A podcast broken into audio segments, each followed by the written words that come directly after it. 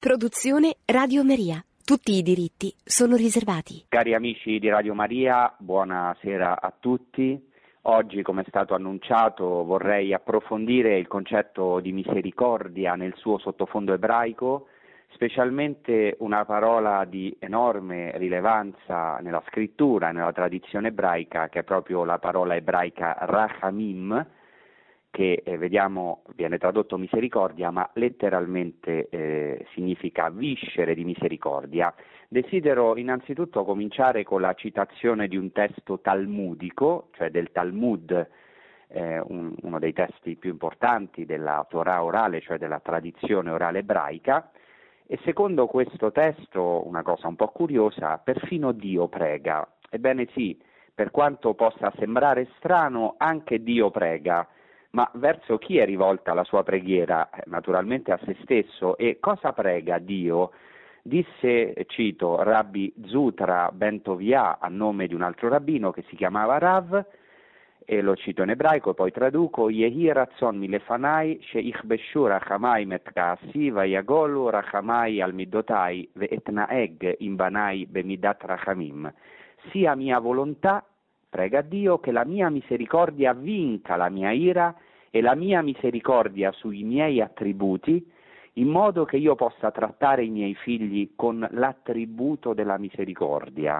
È una cosa molto interessante, cioè Dio stesso prega addirittura, per così dire, o desidera profondamente nel suo abisso di amore che la sua misericordia prevalga sui suoi attributi, quindi anche sull'attributo dell'ira e della giustizia, anche Santa Faustina Kowalska, come sappiamo in una sua rivelazione, ecco Dio gli ha comunicato che la misericordia è il più grande attributo di Dio, ma anche se Dio ha questo desiderio profondo, usare misericordia verso i suoi figli, questo significa forse che misericordia e giustizia di Dio si contrappongono? Non sia mai Dico questo perché oggi c'è una certa confusione diffusa sul concetto di misericordia come se fosse solamente un buonismo, un volemo sebbene, e innanzitutto perché ognuno tende a farsi un Dio a propria immagine e somiglianza, questo vale sia per la misericordia che per la giustizia.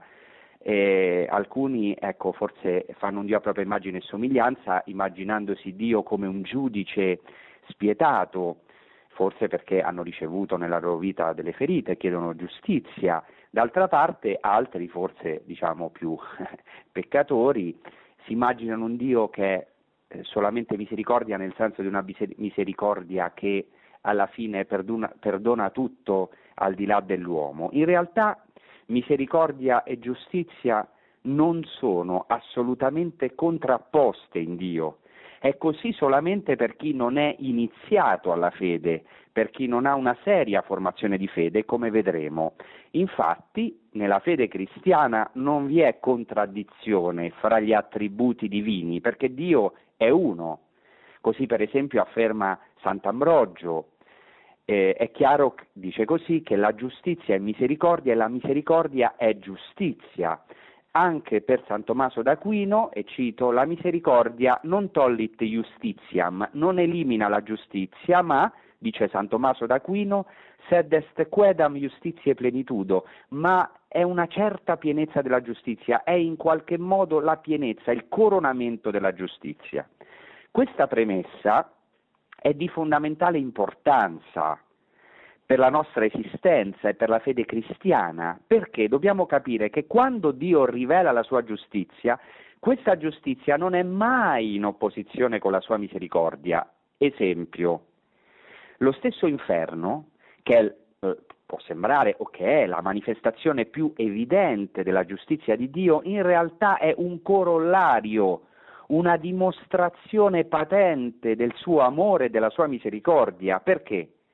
Siccome Dio ama l'uomo di un amore totale e incondizionato, non può non lasciarlo libero e quindi non può escludere la possibilità che l'uomo lo rifiuti, perché l'amore implica sempre la libertà. In questo senso l'inferno, più che essere frutto di una condanna di Dio, come se Dio volesse condannare l'uomo, non è così, in realtà L'inferno è un'autocondanna dell'uomo, un'esclusione dell'uomo, perché, come dice San Paolo nella lettera ai Romani, salario del peccato è la morte, ma il dono di Dio è la vita eterna in Cristo Gesù, nostro Signore, cioè lo stesso peccato che porta la morte, che porta la condanna dell'uomo. Ecco, quindi in questa catechesi, questa trasmissione, vorrei andare, come posso ovviamente, alle sorgenti del concetto di misericordia nella scrittura, nella Bibbia e poi nella tradizione ebraica e nella tradizione della Chiesa.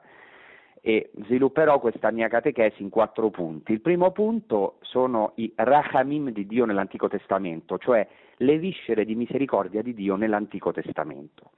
Nell'Antico Testamento la risposta, la risposta al peccato del popolo o dell'individuo è la rivelazione della misericordia di Dio.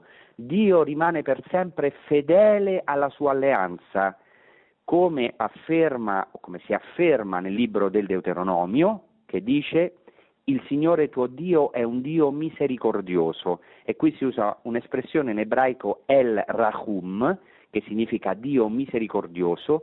Rahum, come vedremo, viene dalla radice Raham, che significa avere una misericordia per così dire viscerale, profondissima, lo approfondiremo tra poco. Il Signore tuo Dio è quindi un El Rahum, un Dio misericordioso, non ti abbandonerà né ti distruggerà, non dimenticherà l'alleanza che ha giurato ai tuoi padri. Questo amore misericordioso di Dio lungi dall'essere un amore solo superficiale, emotivo o sentimentale, in realtà sgorga dal più intimo dell'essere di Dio che è amore. In ebraico, nell'Antico Testamento, soprattutto due termini esprimono la misericordia divino, divina. Il primo è il termine chesed, che esprime piuttosto la fedeltà paterna, cioè l'atteggiamento paterno, misericordioso del padre, L'altro termine è appunto rachamim, che indica piuttosto l'aspetto materno della misericordia. Ovviamente Dio non è né uomo né donna né maschio né femmina, ma ovviamente eh, eh, eh, noi possiamo conoscere Dio solamente per immagini, ma è interessante che c'è anche questo aspetto materno della misericordia di Dio molto marcato in alcuni testi, come vedremo, dell'Antico Testamento. Approfondiamo così questo termine ebraico rachamim, che normalmente viene tradotto con misericordia, ma è importante andare proprio alle sorgenti di questo termine.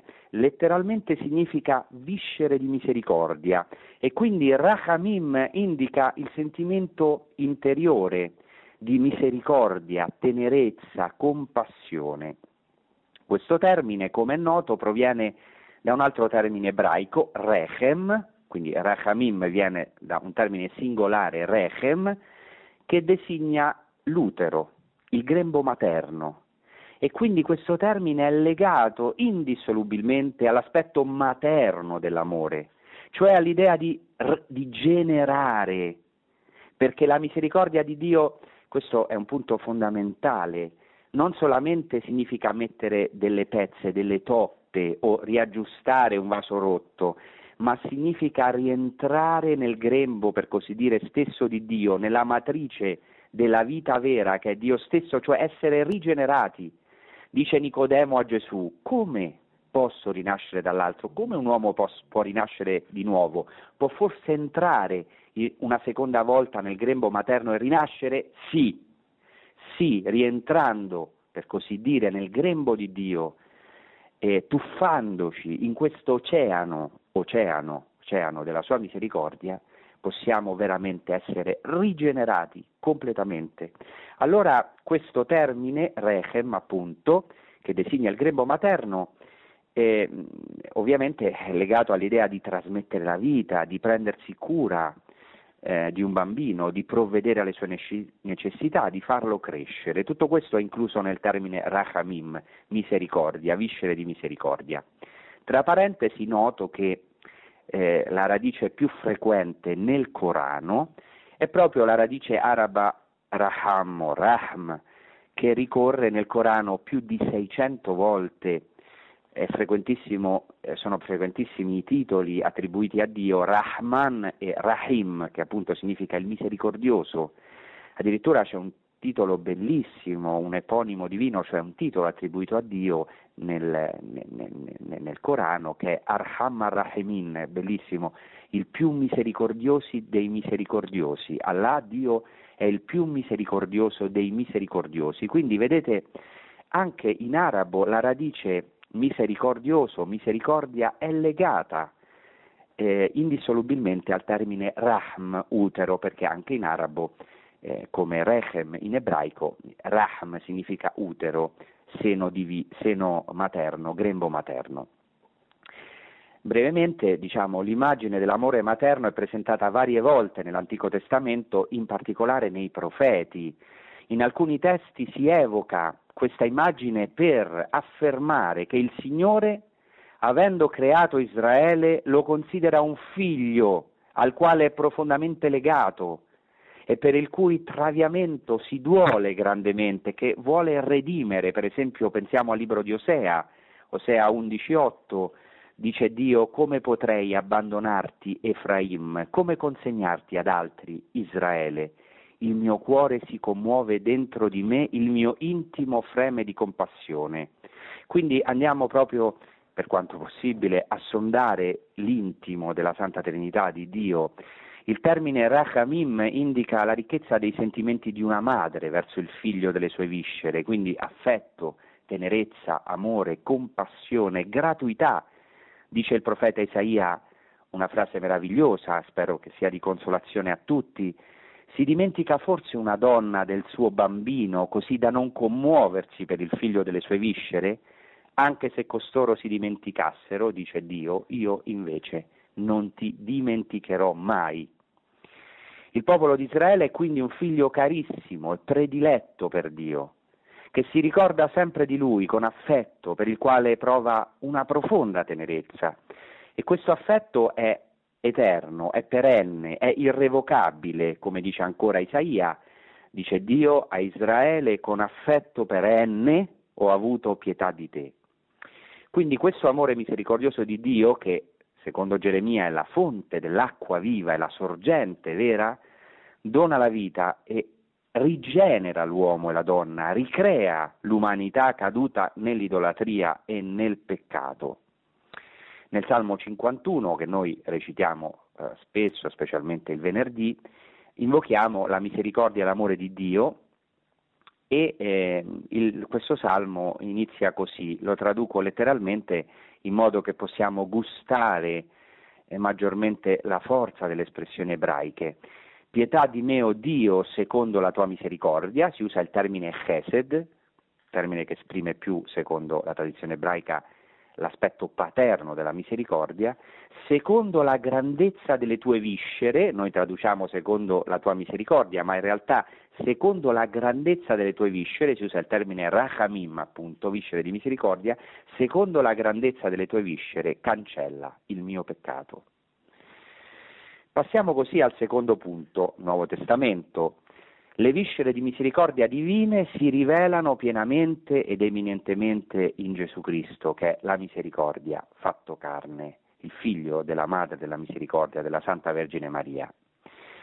E c'è una cosa qui interessante, nel Nuovo Testamento ricorre un verbo greco che è molto difficile da tradurre nelle nostre lingue, è anche difficile da pronunciare. È il verbo greco, scusate se lo pronuncio, eh, come posso, splanchnizzestai, che viene tradotto comunemente con avere compassione, cioè si dice che Gesù, per esempio, vedendo le folle, eh, ne ha compassione. In realtà questa traduzione italiana è molto limitata, questo è normale perché non è che sia una traduzione sbagliata, ma è, è, molto difficile tradurre la forza di alcune espressioni dalla lingua originale, quindi le lingue originali della scrittura sono l'ebraico, l'aramaico, il greco. Quindi lo traduciamo con avere compassione, ma mentre la compassione può indicare un sentimento che rimane, diciamo, più nella sfera esteriore della persona, cioè io compatisco qualcuno, però diciamo può essere anche qualcosa di esterno, sì, comunque sono coinvolto, ma ecco, sempre questo capita a lui e non a me, no? certo può essere anche un atteggiamento non così coinvolgente. Quindi mentre eh, il, il verbo avere compassione o compatire eh, indica può indicare un sentimento che rimane piuttosto nella sfera esteriore della persona, in realtà il verbo greco splanchnitzesai indica qualcosa di intimo, di assai profondo. Infatti questo verbo deriva a sua volta dal termine greco splanchna, che significa viscere e che nell'Antico Testamento greco, nella, che si chiama 70, traduce il termine ebraico rachamim, che come abbiamo visto poco fa, designa le viscere di misericordia. Quindi il verbo splanchnitzesai, che è usato, ora lo vedremo, varie volte nel Nuovo Testamento, esprime l'idea di un sentimento di compassione profondissima, viscerale per così dire. E, diciamo, per avere un'immagine è come quando oh, ci capita di vedere qualcuno, o per esempio in particolare un bambino che è in serio pericolo o per esempio sta per cadere da una certa altezza, sentiamo dentro di noi un movimento istintivo delle nostre viscere profondissimo. E nel Nuovo Testamento questo verbo greco splanchnitzesai ha di solito Gesù come soggetto, cioè Gesù prova una compassione viscerale per le folle, cioè per noi, vedendo le folle, vedendoci molte volte prostrati, senza guida, affaticati. Come dice il Vangelo, vedendo le folle Gesù ne ha compassione perché sono stanche e sfinite, come pecore senza pastore. Anche altrove il fatto di vedere le folle provoca in Gesù o suscita in Gesù un atteggiamento di profonda misericordia che è espressione dei rachamim divini. Qui c'è qualcosa di fondamentale, cioè tutto quello che Gesù compie, perfino i suoi gesti nel Nuovo Testamento, è una rivelazione di Dio stesso, della profondità divina, della Santissima Trinità. Quindi per esempio è questo atteggiamento di Gesù che vede le folle affamate e assetate, è un atteggiamento oltre che paterno, però soprattutto materno. Gesù vede i suoi figli affamati e assetati, stanchi e ne sente misericordia e così vada a dargli da mangiare, a sfamarli. Ecco la moltiplicazione che segue proprio questo aver compassione di Gesù, la moltiplicazione dei pani e dei pesci. In altri casi l'atteggiamento ehm, diciamo, quest- dei, dei rachamim di Gesù, delle viscere di misericordia di Gesù, è provocato dall'incontro con i poveri, malati e sofferenti. Per esempio Gesù sente compassione, si usa proprio questo verbo splanchnizzai, quando vede la vedova che piange dinanzi al suo figlio unico defunto, morto. Questo è interessantissimo, è come se Gesù si identificasse con il dolore della madre, la compatisse ma nel senso più profondo della parola. E forse se questo si mette in parallelo con il dolore della Vergine Maria, che certamente Gesù avrà presentito in questo evento eh, della, della, che ci racconta il Vangelo di Luca, della vedova di Nain che vede il suo figlio unico morto, Ecco, se consideriamo questo si intravede la profondità del sentimento di Gesù, perché si tratta di un atteggiamento profondamente materno, che poi avrà la Vergine Maria che vedrà il suo unico figlio Gesù sulla croce e poi esanime. Non a caso questo verbo greco splanchnitzezai è impiegato in tre importanti parabole sulla misericordia divina. Per esempio nella parabola del servo spietato, quando il padrone ha compassione del servo che lo implora. Nella parabola del buon samaritano, vi ricordate quando il buon samaritano vedendo l'uomo incappato nei briganti sente compassione di lui e nella parabola del figlio il prodigo, quando il padre ecco, prova compassione per suo figlio. E queste tre ultime ricorrenze mostrano alcune cose. Innanzitutto si tratta di un atteggiamento paterno e non solo materno. No? Noi abbiamo sottolineato l'aspetto materno, ma come abbiamo detto in Dio non c'è diciamo, sesso né genere, quindi eh, sono immagini. Seconda, la seconda cosa importante è che Gesù stesso usa volentieri nelle parabole questo verbo, quanto ci riferiscono gli evangelisti, segno che era un verbo fondamentale per lui per esprimere la misericordia, le viscere di misericordia sue e attraverso di lui del nostro Dio. Anche nel Benedictus, pensate che recitiamo nelle lodi mattutine ogni giorno, si fa riferimento a queste viscere di misericordia del nostro Dio. Si usa proprio il termine splanchna, noi diciamo grazie alla bontà misericordiosa del nostro Dio, è una traduzione così, hanno scelto di tradurre così perché è più comprensibile, ma in realtà letteralmente si dice grazie alle viscere di misericordia del nostro Dio. Ecco, in Gesù la misericordia divina ha visitato l'uomo, cioè Gesù Cristo ci ha dischiuso, ci ha rivelato, ci ha aperto, per così dire, la vita intima di Dio, il suo abisso, che è l'abisso del suo amore, della misericordia, dice San Paolo, augura San Paolo alle sue comunità che possano conoscere l'ampiezza, l'altezza, la profondità. Ecco la profondità di Dio è la sua misericordia, una profondità abissale, senza fine, infinita, eterna, in cui speriamo, e spero che questa catechesi vi possa aiutare un po', in cui possiamo veramente tuffarci, abitare, dimorare progressivamente. Ecco perché nella vita intima di Dio si entra progressivamente, per non dubitare dell'amore di Dio, per poter veramente credere profondamente nell'abisso della misericordia di Dio per noi personalmente. Per comprendere più in profondità l'importanza dell'aspetto materno di protezione e misericordia del Nuovo Testamento, un testo da approfondire è Luca 13:34, in cui Gesù si rivolge amorevolmente a Gerusalemme, anche se apostrofa Gerusalemme, ma lo fa con amore. Quando Gesù corregge anche duramente, lo fa sempre con la sua misericordia. Abbiamo detto che giustizia e misericordia non si, contra- non si contrappongono. Gesù confessa che tante volte ha voluto raccogliere i figli di Gerusalemme come una chioccia i suoi pulcini sotto le ali.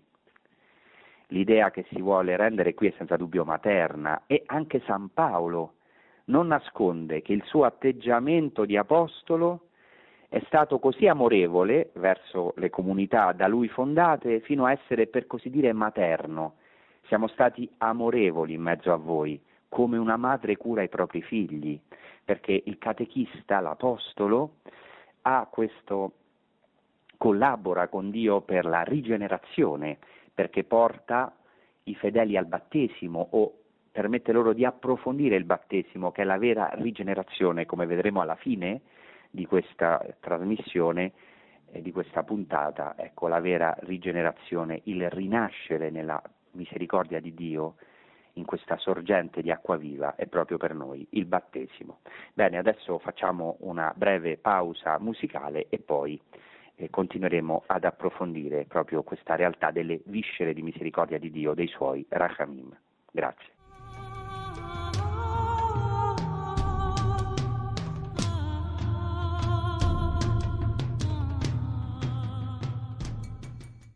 Approfondendo quindi i rachamim divini, le viscere di misericordia del nostro Dio. Ecco, secondo la tradizione ebraica, nella preghiera di supplica, di richiesta e anche di intercessione è necessario richiamarsi ai rachamim, alle viscere di misericordia divine. Ne abbiamo un chiaro esempio nella scrittura, per esempio nell'intercessione di Daniele, proprio nel libro del profeta Daniele 9:18, così dice Daniele nella sua bellissima preghiera di intercessione, non sulla nostra giustizia noi presentiamo le nostre suppliche davanti a te, ma sulle tue grandi viscere di misericordia. Così su questo sfondo si può notare l'importanza di ciò che dice San Paolo nella lettera ai Romani, proprio nell'inizio, eh, nei Romani 12, della parte esortativa della lettera ai Romani, dove dice vi esorto dunque fratelli per le viscere di misericordia di Dio, si dice letteralmente. Ecco, e abbiamo visto che anche nel Benedictus si usa questa espressione, le viscere di misericordia del nostro Dio. Quindi, fin dai tempi antichi, la menzione delle viscere di misericordia divine nella preghiera e nell'intercessione era di enorme importanza.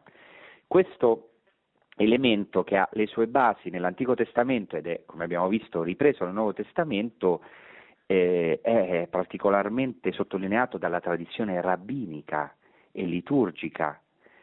Si fa appello quindi in una parola all'amore materno di Dio. Quindi, per concludere questa parte c'è una perfetta, mirabile continuità tra Antico Testamento e Nuovo Testamento, fra l'atteggiamento di Dio e quello di Gesù e eh, anche passando per la tradizione ebraica. Così possiamo trarre questa conclusione. Con l'atteggiamento espresso dal verbo splanchenisesai, un sentimento che viene dal più profondo dell'uomo, Gesù rivela la sua stessa profondità, che è quella di Dio. La profondità di Dio sono i suoi rachamim, cioè la sua misericordia. Tutto questo sarà rivelato in modo eminente, per eccellenza, nel momento della croce, dove si rivela, si dischiude tutta la profondità dell'amore di Dio e dei suoi rachamim. Attraverso il fianco squarciato di Cristo si apre, per così dire, l'abisso della misericordia di Dio. Allora oggi alziamo i nostri occhi al fianco squarciato di Cristo. Ecco, eh, alcuni santi eh, volevano, per così dire, entrare nelle piaghe gloriose di Cristo, in particolare nel suo fianco. Non a caso, al momento della morte di Cristo si squarcia il velo del Tempio. Attenzione, questo non indica una maledizione del popolo ebraico, il fatto che il velo del Tempio si squarcia, ma piuttosto l'apertura delle porte della misericordia. Le porte della misericordia sono aperte per noi. Già gli ebrei parlano di, degli Sha'are Rachamim, cioè delle porte della misericordia che sono aperte per noi.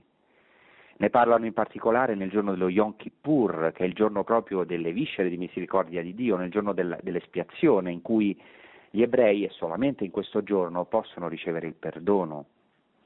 E, e, per noi le porte della misericordia sono sempre aperte nel Messia. Oggi, in questo momento, in questo Kairos, in questo istante, chi crede veramente all'amore di Cristo, alla sua croce, alla sua resurrezione che rigenera l'uomo, ecco, per lui si dischiudono le porte della misericordia. Potremmo dire che ogni giorno per il cristiano è Yom Kippur, è il giorno dell'espiazione, come dice la lettera agli ebrei.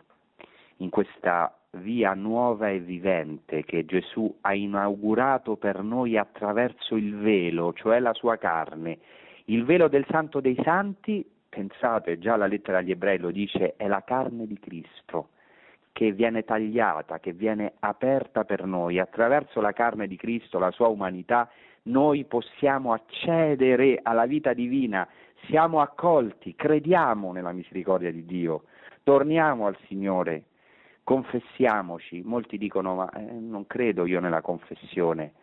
Ecco, crediamo profondamente in questa possibilità della misericordia di Dio, nel fatto che possiamo rinascere dall'alto. Molte volte ci sentiamo vecchi sen- dentro, sentiamo che non possiamo rinascere, ci sentiamo come Nicodemo. Si può rinascere dall'alto, si può rinascere di nuovo in Cristo attraverso il battesimo e attraverso il secondo battesimo, come dicevano i padri, la seconda tavola di salvezza la chiamavano, cioè il battesimo. E così passiamo al terzo punto, la misericordia e la maternità della Chiesa. La Chiesa nasce dalla misericordia di Dio in Gesù Cristo e solo in questa prospettiva si può comprendere l'esperienza della Chiesa come madre. La Chiesa, sposa di Cristo, partecipa dei frutti della redenzione del suo sposo mediante i sacramenti. Perché? Perché per azione dello Spirito Santo genera figli di Dio per mezzo delle acque del battesimo che è come un rechem, come un utero, un grembo, il grembo di Dio per noi. Infatti la Chiesa, per azione dello Spirito Santo, genera figli di Dio per mezzo delle acque battesimali, come dice Sant'Agostino, o Chiesa cattolica, madre verissima dei cristiani, o come afferma San Cipriano, eh, famosa questa espressione di San Cipriano, non può avere Dio per padre chi non ha la Chiesa per madre. E proprio in questa frase molto celebre, eh, come si può dire, è implicita la profonda un- unità tra l'azione rigenerante di Dio attraverso il battesimo, che dona una nuova natura di filiazione, e la partecipazione della Chiesa a questo mistero di salvezza. Quindi la Chiesa deve il suo essere alla paternità divina e la maternità della Chiesa manifesta la sua fecondità dando alla luce il Figlio di Dio, dando alla luce noi per mezzo delle acque battesimali. È chiaro che poi a questo battesimo noi siamo chiamati a dare un'adesione. Infatti Sant'Abrogio stabilisce un bellissimo parallelismo tra la nascita del Verbo di Gesù dal seno di Maria e la nascita dei cristiani dal grembo della Chiesa. Eh, dal seno immacolato della Chiesa, dice Ambrogio, sono generati i figli di Dio che escono immacolati dal seno della madre. Quindi le acque battesimali, il fonte battesimale che si trova nel seno della Chiesa, nel cuore della Chiesa, rende possibile agli uomini questa rigenerazione. Cioè il fonte battesimale è l'utero, il grembo dove nascono i figli di Dio. E così Sant'Agostino si riferisce alla Chiesa come una madre vergine pura, che genera ogni giorno nuove membra di Cristo.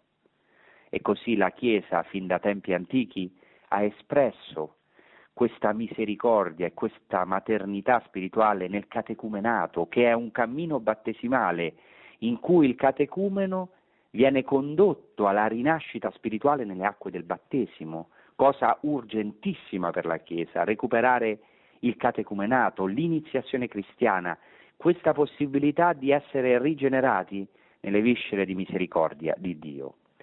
E poi per concludere vorrei in questi ultimi minuti trattare delle opere di misericordia del cristiano.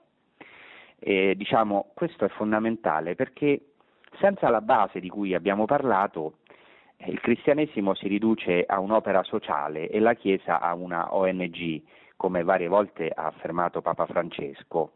Cioè le opere di misericordia sono radicate in Dio, sono un'imitatio Dei, un'imitazione di Dio. Eh, nella tradizione ebraica già Dio è il modello delle opere di misericordia che l'uomo è invitato a compiere. Cioè Dio stesso insegna, per così dire, all'uomo, all'uomo le opere di misericordia che deve compiere. Quindi prima di comandare Dio stesso compie queste opere. Ovviamente questa concezione è sottintesa in Luca 6:36 dove si dice siate misericordiosi come è misericordioso il Padre vostro celeste. E il parallelo di Matteo dice siate perfetti come è perfetto il Padre vostro celeste. Questo è fondamentale. Che cos'è la perfezione di Dio? Che cos'è la perfezione del cristiano? Che perfezione ricerchiamo? La perfezione è la misericordia perché è la cosa più grande che può avvenire, dare all'altro la possibilità di essere rigenerato, questo lo fa Dio, ma anche noi, dargli una seconda possibilità, la possibilità di rinascere in noi, perché cos'è la cosa più grande che c'è in questo mondo? È, è il grembo materno, è il rechem in ebraico, è l'utero della donna, perché lì avviene il miracolo più grande, per così dire, di tutta la creazione, il fatto che nasca una nuova vita dall'amore, no? Eh, quindi eh, l'uomo e la donna collaborano con Dio una, alla creazione di un nuovo essere che eh, viene generato nel grembo, ciò che è molto fragile, ma è, è, è, è, diciamo, potremmo dire, se me lo concedete, che è il cuore dell'universo il grembo della donna, per questo ci sono molti attacchi contro la donna, contro il suo grembo, contro la maternità, eh, perché ecco, il grembo, il rechem è la matrice dell'universo, per così dire, no? cioè è eh, la matrice dell'uomo e della donna, è veramente eh, il luogo più fragile ma più potente, più potente che esiste, perché dà la vita a questo miracolo che è l'uomo, che è la donna. Ecco, la tradizione cristiana proprio sulla scia dell'ebraismo e come albero che ha nell'ebraismo le sue radici, ha indicato una serie di opere di misericordia corporale a immagine di Dio. Per esempio, eh, nell'ebraismo Dio ha visitato Abramo dolorante per la circoncisione, no? quando si dice che Dio visita a Mambre Abramo attraverso i tre angeli eh, nell'ora più calda del giorno, secondo gli ebrei è la visita di Dio dopo la circoncisione, perché poco prima, in Genesi 17 si narra la circoncisione, in Genesi 18 la visita dei tre angeli ad Abramo. quindi Dio visita Abramo che soffriva per il dolore della circoncisione da adulto nell'ora più calda del giorno. E così come Dio ha visitato Abramo malato, dolorante, così l'uomo è chiamato a visitare i malati, per esempio. C'è una cosa anche molto interessante, fra le opere di misericordia corporale, la tradizione ebraica ha una opera in più che è quella di assistere al matrimonio, che è la prima opera di misericordia che Dio ha compiuto perché ha fatto, diciamo, ha unito Adamo ed Eva. E questo è importante anche per noi. È importante perché non a caso il primo miracolo, il primo segno, la prima opera di misericordia che Gesù compie nel Vangelo di Giovanni sono le nozze di Cana e nel, nel contesto di un matrimonio. Ecco, come sappiamo anche la tradizione della Chiesa ha voluto formulare le opere di misericordia corporale e poi anche spirituale. Papa Francesco ha evidenziato come l'opera di misericordia più grande è quella verso il peccatore, che è il primo povero, e come le opere di misericordia corporale siano inseparabili dalle opere di misericordia spirituale. Così per esempio ha affermato Papa Francesco, se mediante le opere corporali tocchiamo la carne del Cristo nei fratelli e sorelle bisognose, eh, nei fratelli e sorelle bisognosi di essere nutriti, vestiti, alloggiati, visitati, le opere di misericordia spirituale, cioè consigliare, insegnare, perdonare, ammonire e pregare, toccano più direttamente il nostro essere peccatori. Ecco, quindi vedete nel cristianesimo la misericordia è frutto della grazia e della nuova vita divina, della rigenerazione che abbiamo ricevuto e per questo la mediazione della Chiesa e della sua maternità è essenziale per i cristiani. È essenziale per i cristiani. Noi siamo chiamati a vedere nell'altro l'immagine di Dio. Ecco, ehm, l'altro per noi è Cristo. Eh, noi non crediamo nell'homo homini lupus, cioè che nel fatto che ogni uomo è lupo all'altro uomo, ma crediamo nell'homo homini deus, ogni uomo è per così dire Dio per l'altro uomo, perché l'altro per noi è Cristo. Perché Dio in Cristo si è incarnato e così, come dice il Concilio Vaticano II nella Gaudium et Spes 22, Dio in Cristo incarnandosi si è unito in certo modo a ogni uomo. Così Gesù Cristo stesso si identifica con i piccoli del Vangelo, che sono anzitutto gli apostoli, e poi con ogni uomo, specialmente l'affamato, l'assetato, il forestiero, il nudo, il malato, il carcerato. Per noi cristiani e in questo dobbiamo essere radicali, l'altro è Cristo. Ecco, e così eh, c'è un testo meraviglioso nella tradizione ebraica, nello Zohar, sul Messia, con cui voglio concludere, eh, perché secondo questo testo che si trova in, questo, in questa opera, lo Zohar, che è un'opera mistica, eh, si presenta il Messia come colui che si carica con misericordia delle malattie, delle nostre malattie. Cito, c'è nel giardino dell'Eden un palazzo chiamato Palazzo dei figli della malattia, io l'ho tradotto così, sarebbe Palazzo dei malati. Il Messia entra in questo palazzo e raccoglie ogni dolore e ogni castigo di Israele. Tutti vengono e riposano sopra il Messia ed egli li prese, letteralmente si dice li alleggerì sopra di sé, perché non vi era nessuno capace di portare i castighi di Israele per le trasgressioni della legge, come è scritto, egli si è caricato delle nostre malattie. Questo lo dicono gli ebrei, ma si compie per noi in Cristo. Noi abbiamo conosciuto questo Messia che Israele attende e che, secondo il popolo di Israele, il popolo ebraico, dovrà portare la redenzione attraverso la misericordia.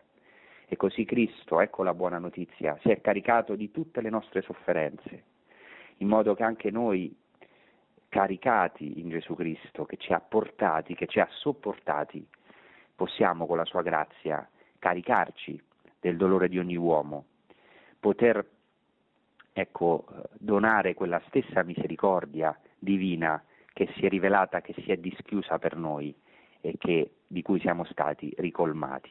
Ecco, quindi per concludere siamo in estate, proprio nel pieno dell'estate, spero che questa parola possa aiutare tutti noi a credere nella misericordia perché abbiamo difficoltà a credere nella gratuità di Dio in fondo dobbiamo sempre meritarci qualcosa.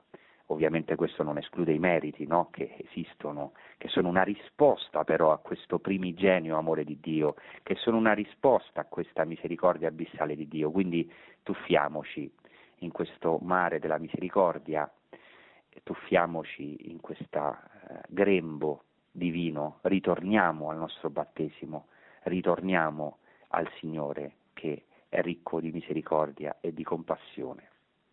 Bene, grazie, adesso possiamo lasciare uno spazio alle vostre telefonate, ai vostri interventi, alle vostre domande. Grazie.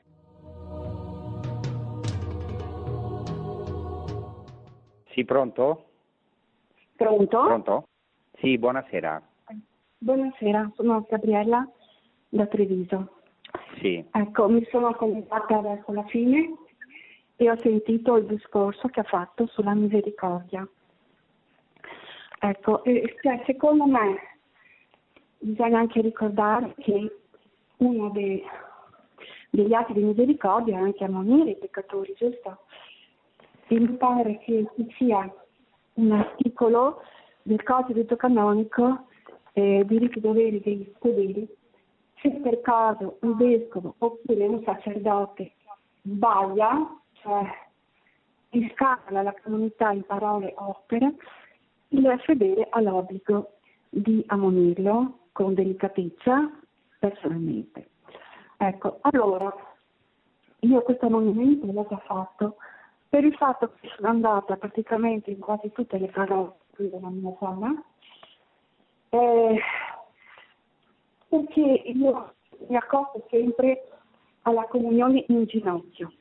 Purtroppo, perché la voglio fare in ginocchio e sulla lingua, così come ha tanto raccomandata la Madonna nella tradizione a Fatima, a Garamazza, eccetera, come ha insegnato il catechismo, perché anche non deprime non è solo una norma, e anche come ha raccomandato il Cardinale Sarà nell'ultima lettera che si conosce. Bene, però formuli un pochino la domanda perché non abbiamo tanto tempo per dare spazio anche agli altri. Non è lecito negare la comunione a chi la vuole fare in ginocchio 91, Redenzione Sacramento.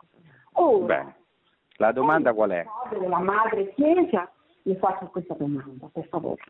È misericordia di una, madre, di una Chiesa Madre che mi, sen- mi sono sentita cacciare letteralmente cacciare fuori da tutte le parrocchie della mia zona perché volevo fare la comunione in ginocchio sulla lingua. Le pare un, un, atto di misericordia verso i fedeli? Bene, grazie, eh? la ringrazio tanto. Bene, io eh, vivo in Terra Santa, per cui per me è un po' difficile rispondere a queste domande su una diocesi che diciamo, non, tra l'altro non, non, conosco direttamente. Certamente eh, sono d'accordo con l'ascoltatrice che eh, ammonire eh, diciamo, una delle opere di misericordia è proprio istruire gli ignoranti e certe volte questo può succedere diciamo, o consigliare i dubbiosi anche a noi sacerdoti, diciamo, non è ovviamente riferito solo ai laici. Nella fattispecie, diciamo, eh, ecco, in Italia eh, ci sono delle normative che sono legate al, eh, al, alle conseguenze no, del Covid, alle esigenze sanitarie, per cui, diciamo, a quanto ne so, quando vengo qui in Italia, eh, insomma, è, per un tempo diciamo, è stato stabilito di eh, dare la comunione nella mano per eh, questioni diciamo, sanitarie. Poi diciamo, eh, arrivare sinceramente a ehm, valutare eh, su queste questioni è un, è un, po', difficile, però quello che mi sento di dire è evitiamo diciamo, delle divisioni sulle eh, cose, su queste questioni, no?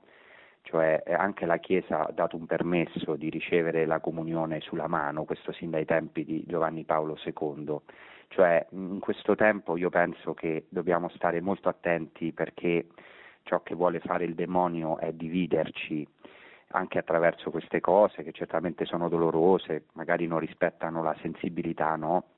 dell'ascoltatrice, io capisco, però dobbiamo fermarci alle cose essenziali, siamo in dei tempi molto difficili, siamo in dei tempi in cui noi cristiani siamo chiamati a splendere, a brillare, a, um, e speriamo che ci sia una nuova primavera della Chiesa, innanzitutto ecco, nell'unità, nel poter dare specialmente testimonianza di questa unità sulle cose essenziali, che è l'evangelizzazione, che è la testimonianza a Cristo risorto. Eh, ecco, speriamo che diciamo, queste questioni non ci dividano. No? Ecco, quello che posso consegnare all'ascoltatrice è rivolgersi eh, al vescovo, non so se eh, la situazione è così drammatica diciamo, in questa diocesi. Ecco, più di questo mi dispiace ma non posso dire. Passiamo alla prossima, alla prossima telefonata. Sì, pronto, buonasera caro padre Giosuè, sempre un piacere sentirla, Carlo da Arezzo. Senta, anzitutto la domandina lampo, qual era la temperatura più calda del giorno secondo la Bibbia e poi la domanda vera e propria che riguarda sia la misericordia che la giustizia di Dio. Il caso della figlia di Jefte. Jefte promette a Dio, ti sacrifico la prima cosa che mi viene davanti se vinco la battaglia, gli viene davanti la figlia. Ora vabbè, Jefte non era forse un'aquila a fare questa promessa, però piange lui, piange ovviamente di più la figlia, però ci aspetteremo che intervenisse l'angelo, come nel caso del sacrificio di, eh, di Isacco da parte di Abramo, e invece questo non avviene. E quindi ci si chiede a questo punto, no, effettivamente, come si può permettere un simile abominio, uno dei peggiori abomini no, denunciati dalla Bibbia, eh, il sacrificio umano, e, e, poi appunto il tema che riguarda anche la stessa misericordia di Dio nei confronti della, di questa povera figlia. Eh, io la saluto caramente. E Bene, oh, scusi, però mi ripete la prima domanda che nel frattempo me la sono dimenticata, la prima. Ah, era, era, sì, era cosa rapidissima. Qual era l'ora più calda del giorno secondo la Bibbia, visto che l'aveva Ah, va bene, sì, va bene, grazie. allora, riguardo alla prima domanda, diciamo, eh, l'ora più calda ovviamente è nel pieno del giorno, così si dice normalmente, letteralmente in ebraico. Per quanto riguarda la seconda domanda, la questione della figlia di Efte eh, è una domanda molto pertinente perché innanzitutto dobbiamo considerare la pedagogia della storia della salvezza, anche già come diciamo, è stato sottolineato dalla, nella stessa domanda ehm, i sacrifici umani sono deplorati nell'Antico Testamento. Ricordiamo per chi non sa la storia della figlia di Efte che Jefte, giudice di Galad di Israele, eh, vince eh, la battaglia contro eh, gli Ammoniti e ehm, eh, dice che pri- eh, fa un voto a Dio, la prima persona che incontrerò la sacrificherò a Dio, la prima persona che incontra è la sua figlia unica. Ovviamente già nell'Antico Testamento sono deplorati i sacrifici umani, diciamo, mh, si può discutere sul fatto dell'importanza eh, del voto, che il voto a Dio è così grande che va oltre l'amore per i figli, però ovviamente nella pedagogia della storia della salvezza, in tutta la scrittura dopo questo è assolutamente deplorabile il sacrificio umano, già in tanti testi dell'Antico Testamento è assolutamente un abominio no? il sacrificio dei figli, però anche questa è parola di Dio, è molto interessante perché la figlia di Efte, la quale chiede al padre, mi sembra adesso non ricordo esattamente a memoria, mi sembra tre mesi o due mesi per piangere la sua verginità nei monti, e, e non scappa, ma torna e diventa paradossalmente o diventa diciamo una figura di Cristo perché è la figlia unica che si offre al padre. Diventa anche a somiglianza di Isacco che nella tradizione ebraica si offre liberamente alla passione, al sacrificio, secondo la tradizione ebraica. Non solo Abramo sacrifica Isacco, ma Isacco stesso si offre, la famosa Akedah di Isacco, e così anche la figlia di Efte. Quindi perfino in questo episodio, forse difficile da interpretare, che abbiamo ascoltato infatti pochi giorni fa nella, messa, nella, nella, nella lettura della messa feriale, però possiamo vedere una figura mirabile di Cristo nell'offerta di questa figlia unica che si offre al Signore eh, ovviamente non, con, non, potendo condividere, come del resto non fa l'Antico Testamento, il sacrificio umano. Grazie, passiamo, se abbiamo tempo, all'ultima telefonata. Pronto? Sì, pronto. Sì, pronto. pronto? Eh, sì, sono sì. Scusa, ti, ti, ringrazio, sì, è una cosa, una sintesi, cioè su questa difficoltà, diciamo, di credere appunto Dio misericordia di noi, anche perché sono stati feriti, diciamo, abbiamo questa ferita del peccato originale, diciamo, questo peccato all'origine, no? che ci rende eh, come malati, diciamo, feriti. Volevo due parole su questo, cioè due parole, perché sembra che, sembra che è una cosa che oggi si parla offuscata, cioè non, non si tiene conto. Grazie. Grazie, sì, in effetti è proprio questo. Santa Faustina Kowalska ha avuto questa rivelazione da parte di Dio, diciamo di Cristo, che i demoni eh, diciamo, credono, per così dire, riconoscono la giustizia di Dio, ma non credono alla sua misericordia. Cioè cosa vuol dire? Vuol dire che per i demoni come noi, quando siamo, ecco, come abbiamo detto, feriti dal peccato, e in fondo siamo scoraggiati, siamo disperati. Uno dei, infatti per i padri della Chiesa l'ottavo peccato capitale è la tristezza, o meglio la, ecco, sarebbe la disperazione.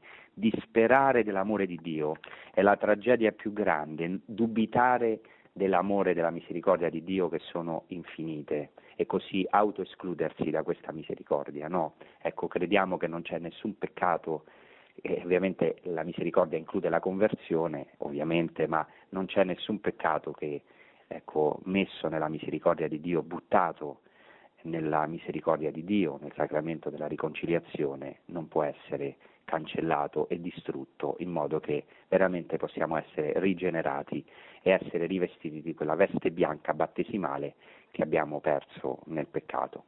Vi ringrazio, vi auguro un buon proseguimento eh, con i programmi di Radio Maria. Buona serata a tutti. Produzione Radio Maria. Tutti i diritti sono riservati.